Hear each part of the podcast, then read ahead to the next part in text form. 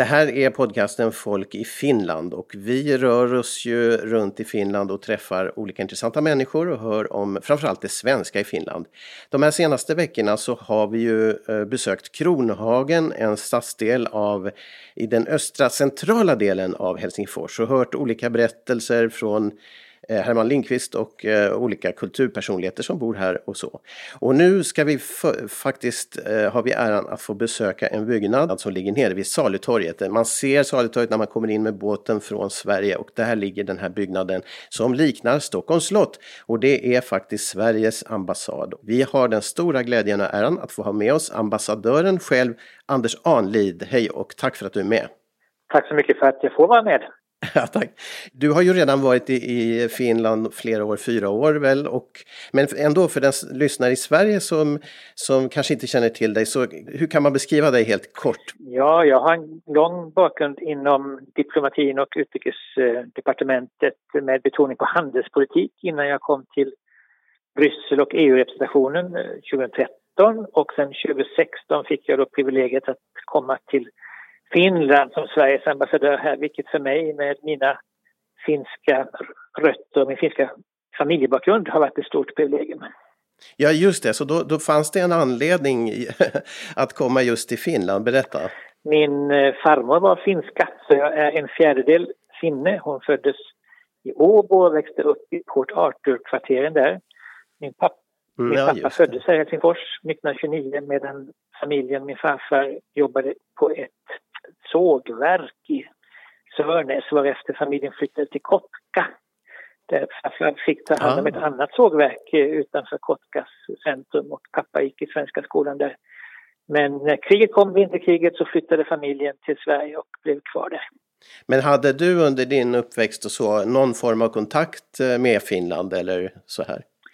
På sommarna var vi många gånger här på semester och det var viktigt för pappa att ta oss hit. Ja. Jag ska säga det också att oberoende av länken på min fars sida så fanns det en viktig länk till Finland också på min mors sida för att mamma var enda barnet i en arbetarfamilj i Småland eh, på 30-talet och fick en finsk extra syster.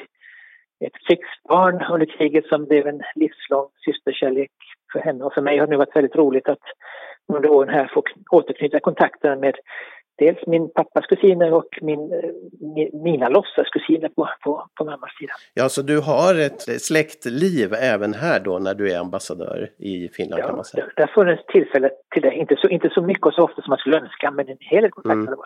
För annars är ju det när man är diplomat på det här sättet så kastas man ju in i kanske olika miljöer där man inte alls har någon koppling till. Det har nog förekommit för flera andra kollegor tidigare men för mig har det varit viktigt och det har också gjort detta känns eh, särskilt eh, stimulerande och även hedrande att få vara svensk representant här.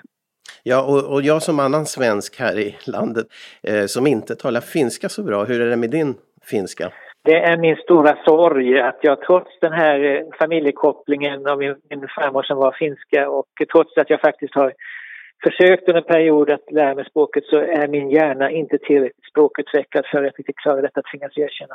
Nej, men, men en, något, något ord kan man ju i alla fall kanske. Och sådär, ja, jag försöker så gott jag kan med några fraser här och där. Ja, Nå, vi talar ju då om Kronohagen i den här serien nu just och eh, den här ambassaden ligger ju där. Eh, hur är det alltså, ni arbetar där men är det så att ni bor också där? Vad finns egentligen för saker som händer hos er? Ja, som du sa så är ambassaden en, en eh, exteriört, en kopia av, minikopia av Stockholms slott och vi arbetar och jag och min närmaste medarbetare, vi har privilegiet att få, få bo här också. Så jag bor på tredje våningen i eh, ambassadbyggnaden här vid Sorgtorget och får nypa mig själv i armen varje morgon när jag genom sovrumsfönstret ser ut över Södra hamnen och den vackra utsikten mot eh, Sveaborg. Ja, just det. Och, men sen har ni också eh, liksom kanslier och sådant. Det finns även i huset. Så att...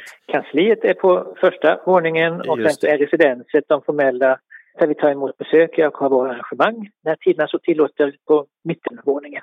Det var ju så här att, eh, alltså när Sverige då köpte ambassaden, och så, eh, huset och gjorde det till ambassad, så, så det var ju en princip som gällde då, det skulle vara o, utan onödig lyx när han renoverade det Torben Grut där på 20-talet, det är förresten 100-årsjubileum nästa år eh, som ambassadör. Stämmer det, du, du, har väl, du är väl påläst. Men det första jag skulle fråga var att det här med utan onödig lyx, är det någonting man slås av även nu när man kommer in hos er? Eller? Eh, jag vet inte, alltså, vår, vår, vår kansli är funktionellt och eh, väl inte överdådigt vad gäller lyx och det ska för övrigt renoveras och göras om nu. Eh, men däremot, eh, däremot så, så vill jag nog påstå att residenset, ja, det är inte lyx men nog är det i alla fall ståndsmässigt och ett, ett eh, resident som är värt att besöka och få visa upp, det tycker jag. Ja, det finns väl en hel del markörer för svensk tradition och, och hantverk och sådant där, eller hur?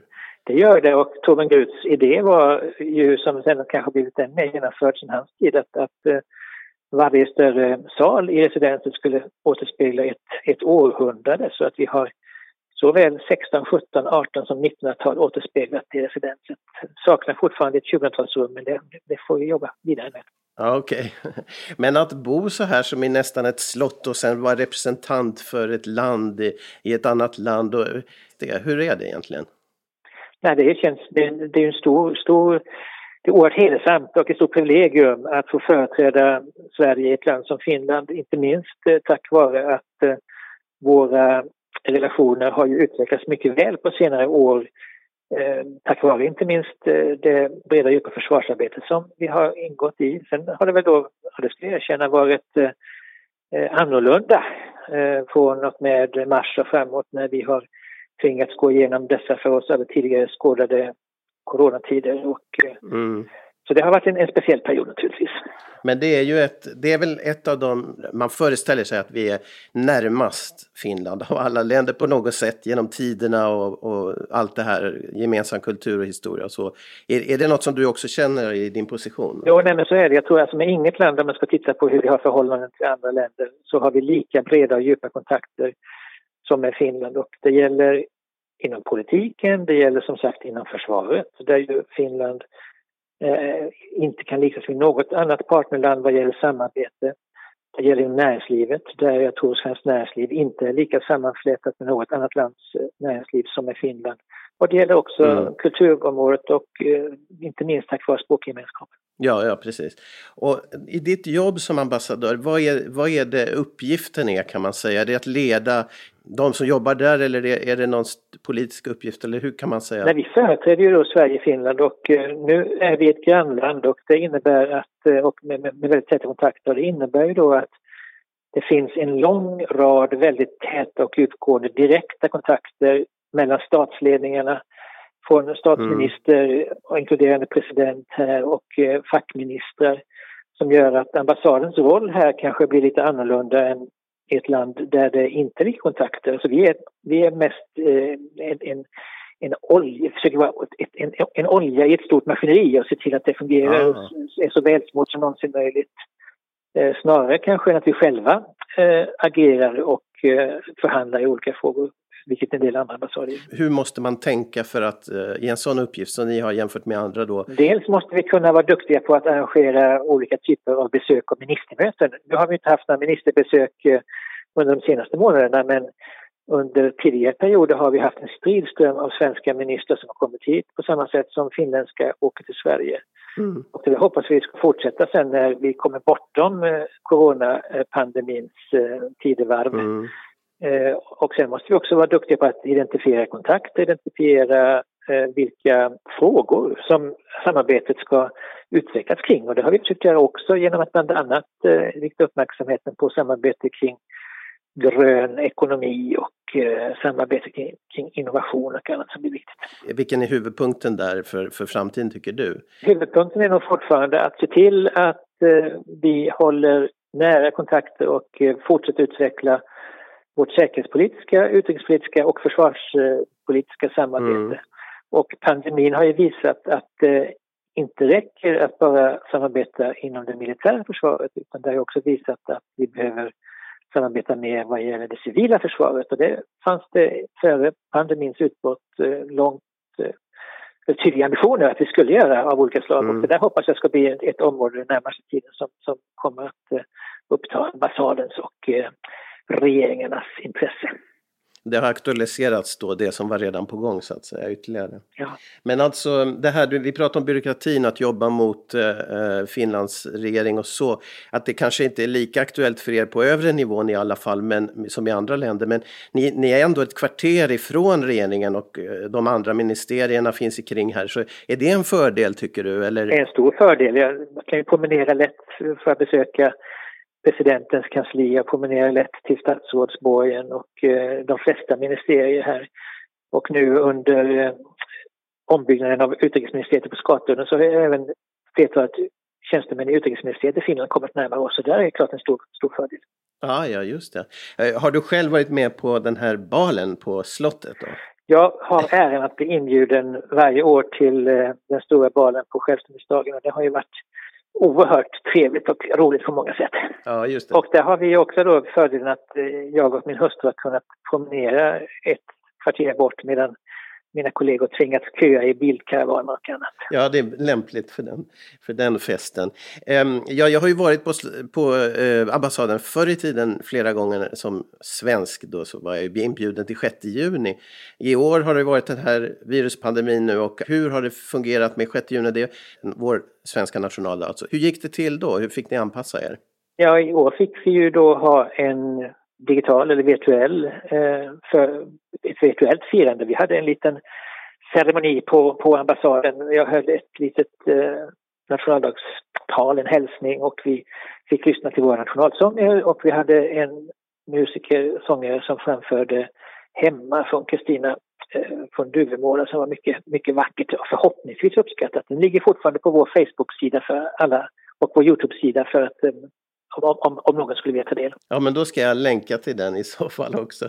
Du hade ju koppling till Finland sa du förr, men har det varit någon kulturchock för dig att ha varit här i Finland nu fyra år någonstans under perioden? Har du lärt dig någonting om landet eller kulturen som du inte riktigt sådär visste eller tänkte på förut tror du? Alltså, jag, jag tycker man ska akta sig för att, att generalisera i de här sammanhangen naturligtvis och eh, jag tycker i allt väsentligt är våra länder väldigt lika varandra. Mm. Vi ligger ju båda i topp på de flesta sådana internationella rankinglistor på, på, en mängd, med, med, på, en, på en mängd olika sätt. Men sen finns det väl vissa, vissa olikheter som man möjligen slås av. Att det finländska samhället är nog lite mer hierarki, hierarkiskt uppbyggt än, än vårt svenska och mm. just eh, hierarkier kanske är lite viktigare här än, än, än hemma och eh, det där kanske speglar av sig en del både inom inom förvaltning och, och näringsliv. Mm. Ja, men jag, jag, känner igen det också från andra verksamheter. Så har jag i alla fall tyckt. Men, men med tiden så suddas ju också det där ut. Man, vi blir så van med hur det är. Så man tänker inte på det längre.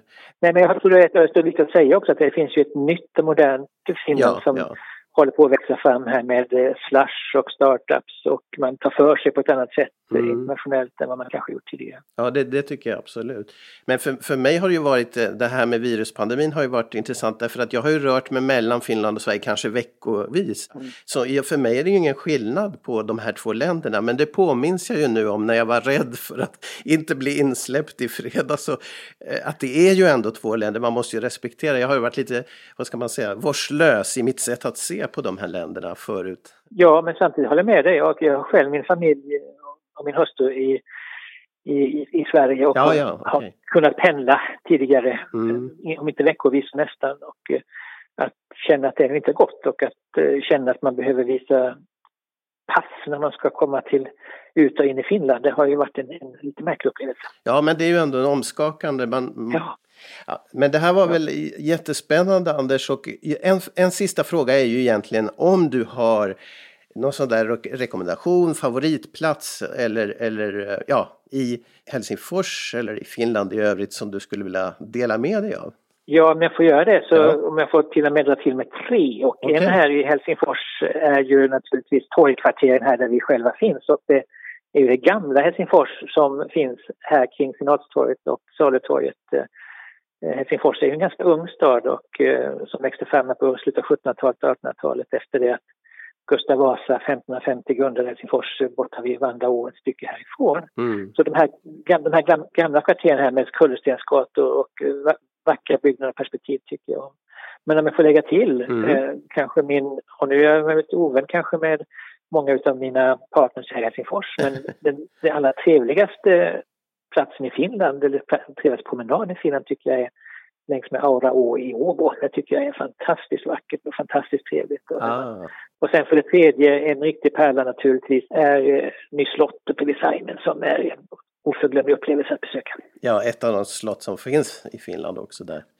Okej, Anders eh, Anlid, tack för att du ville vara med i vår podcast och lycka till och hoppas, vi hoppas på ett allt öppnare klimat i världen framåt. Tack så mycket! Tack så väldigt mycket för att jag fick med. Tack!